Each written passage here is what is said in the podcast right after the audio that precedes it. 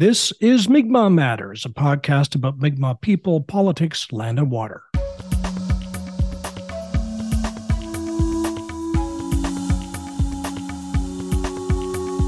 This is episode 248, brought to you with listener support. Become a patron at patreon.com slash Mi'kmaq Matters.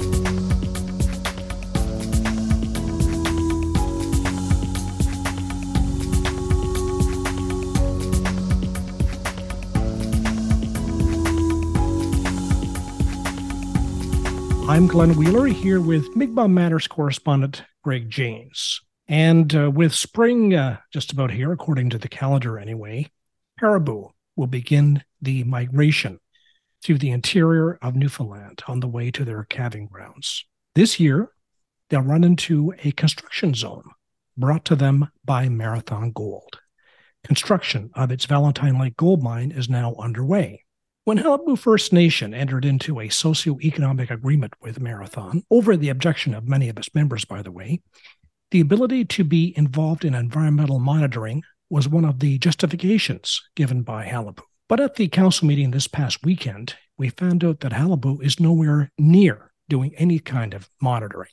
No one from the band will even set foot on the site until well into the year, late summer or later, it looks like. The excuse given by Qalipu's point person on the mine, who is Central Vice Chief Andy Barker, is that there has been yet another departure from the band's senior staff ranks. This time it's Director of Environment and Natural Resources Jonathan Strickland. But don't worry, Barker told the meeting. He has had a meeting with Marathon offsite, and the company outlined all the stringent procedures environmentally that it has to go through.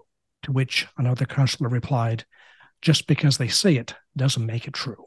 So, Greg, this is very concerning. This is the time of year when caribou are at their most vulnerable. It's been a long winter, they're weak.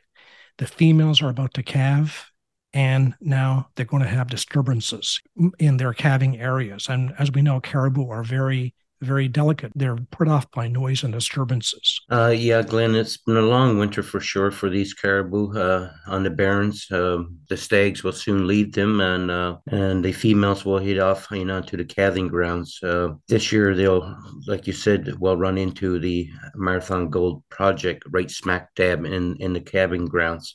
But there's been some mediation as to uh, to lessen the burden on the caribou like noise reduction timings and things like that. Sounds a bit silly because I, I don't think the caribou run off a clock uh, or what, whatever. So it's going to be uh, very uh, stressful for these animals in the in the coming years. And I suppose the question is, will Marathon um, abide by the rules? Uh, we hope they will, and I'm sure they uh, they'll do their best to um, abide by the by, by the guidelines. But if there's no one watching, it puts a lot of dependence on Marathon to do the right thing if there's no monitoring. Uh, right, Glenn, that they're uh, being left to police themselves, and uh, we see that as a as a huge problem here. Greg, uh, the other justification Qalipu gave for getting a bid with Marathon was jobs, jobs for Qalipu members. But there seems to be no more to that than the uh, environmental monitoring. According to data provided to Mi'kmaq Matters by Marathon, they directly employ 138 people at this moment. And of those, Marathon says, 4% are Indigenous persons.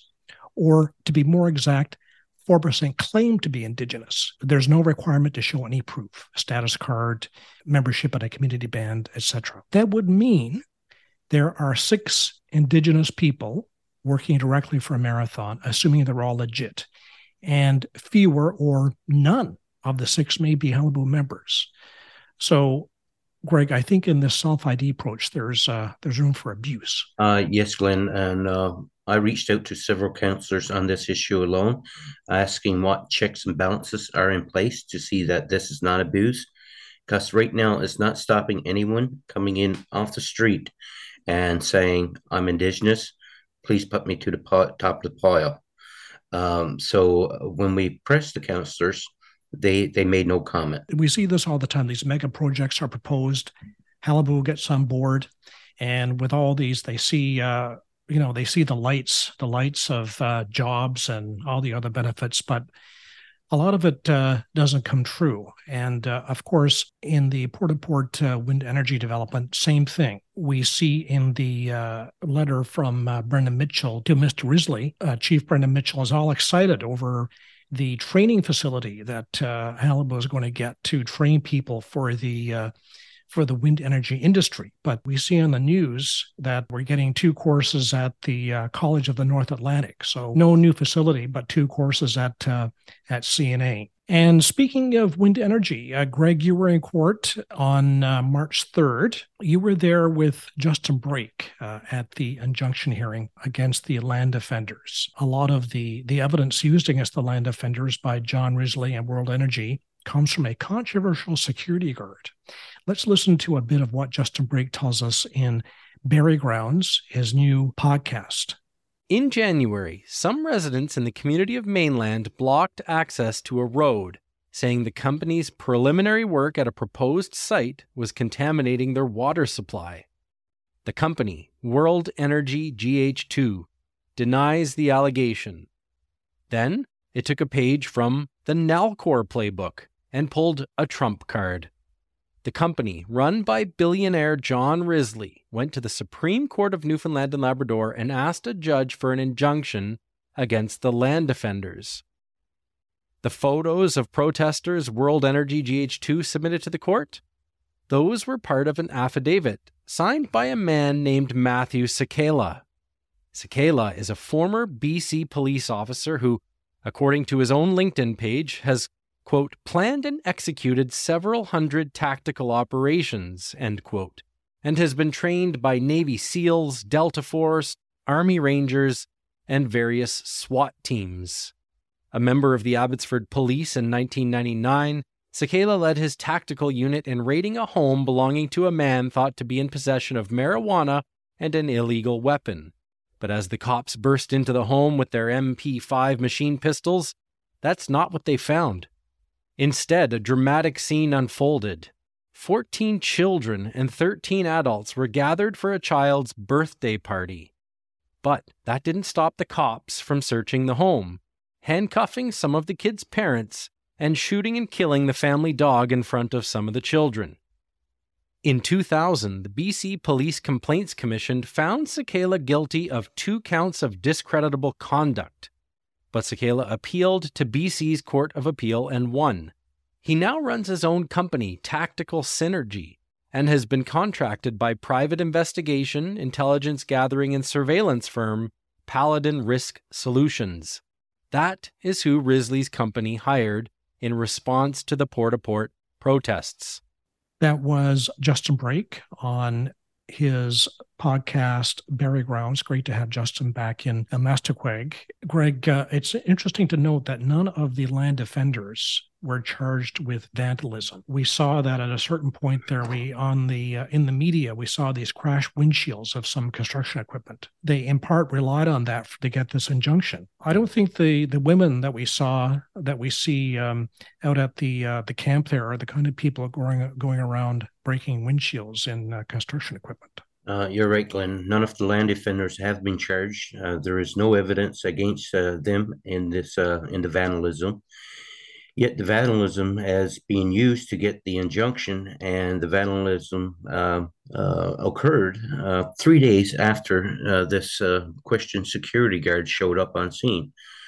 So, um, in my in my talks with with the land defenders, no one no no one has been back there so uh, they were they were just surprised to hear that vandalism occurred um, when they were blocking the uh, the road. It sounds like they found out about it uh, the same time as everyone else. It's unfortunate that uh, the construction equipment got uh, got vandalized so soon after uh, this agent of uh, John Risley and World Energy arrived on the scene. In other news, there was salmon news this week. We got the DFO assessment of salmon stocks for Newfoundland and Labrador. In Labrador, only one of the five rivers monitored is critical, but on the island, it's a different story, an alarming story, especially on the south coast.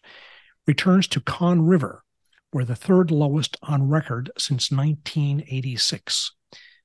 Conne River would see about eight to 10,000 salmon return to the river 30 years ago. The stock has been dropping ever since. This past three years, fewer than 300 fish have returned, according to DFO.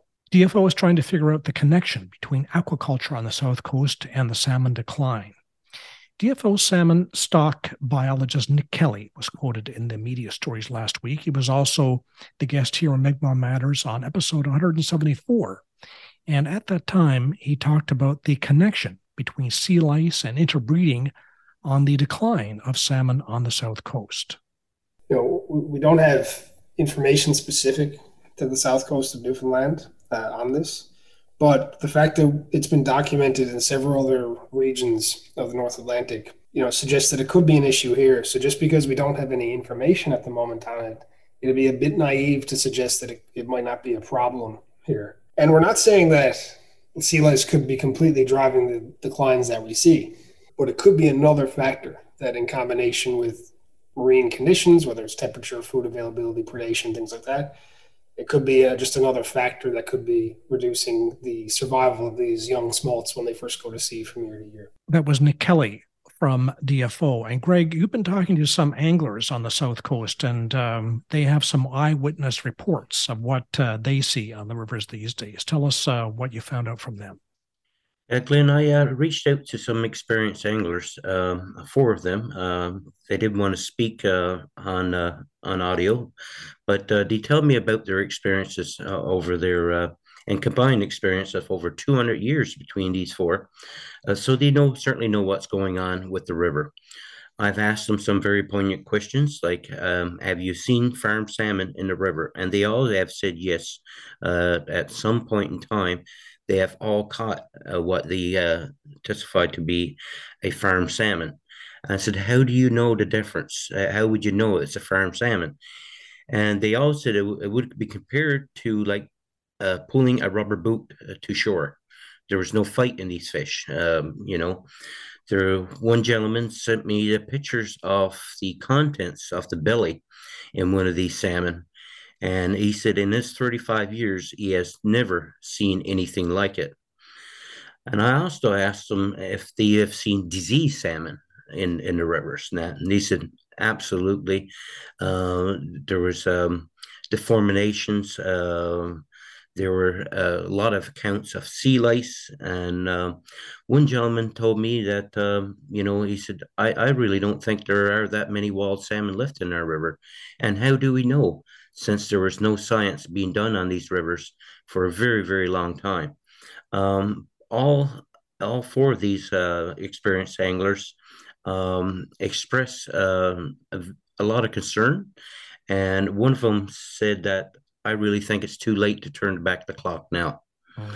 So, um, some very compelling stories that they had to tell us it's a bit surprising that uh, DFO only now is looking at the connections between aquaculture and um, and the demise of the uh, of the wild salmon. So, as you say, uh, it may be too late. Well, Glenn, how how does the science work on the uh, west coast and not on the south coast? Mm, quite so, yes. DFO needs to look at their own science there. So, uh, to you fans of fish farms in Burgeo, please take note.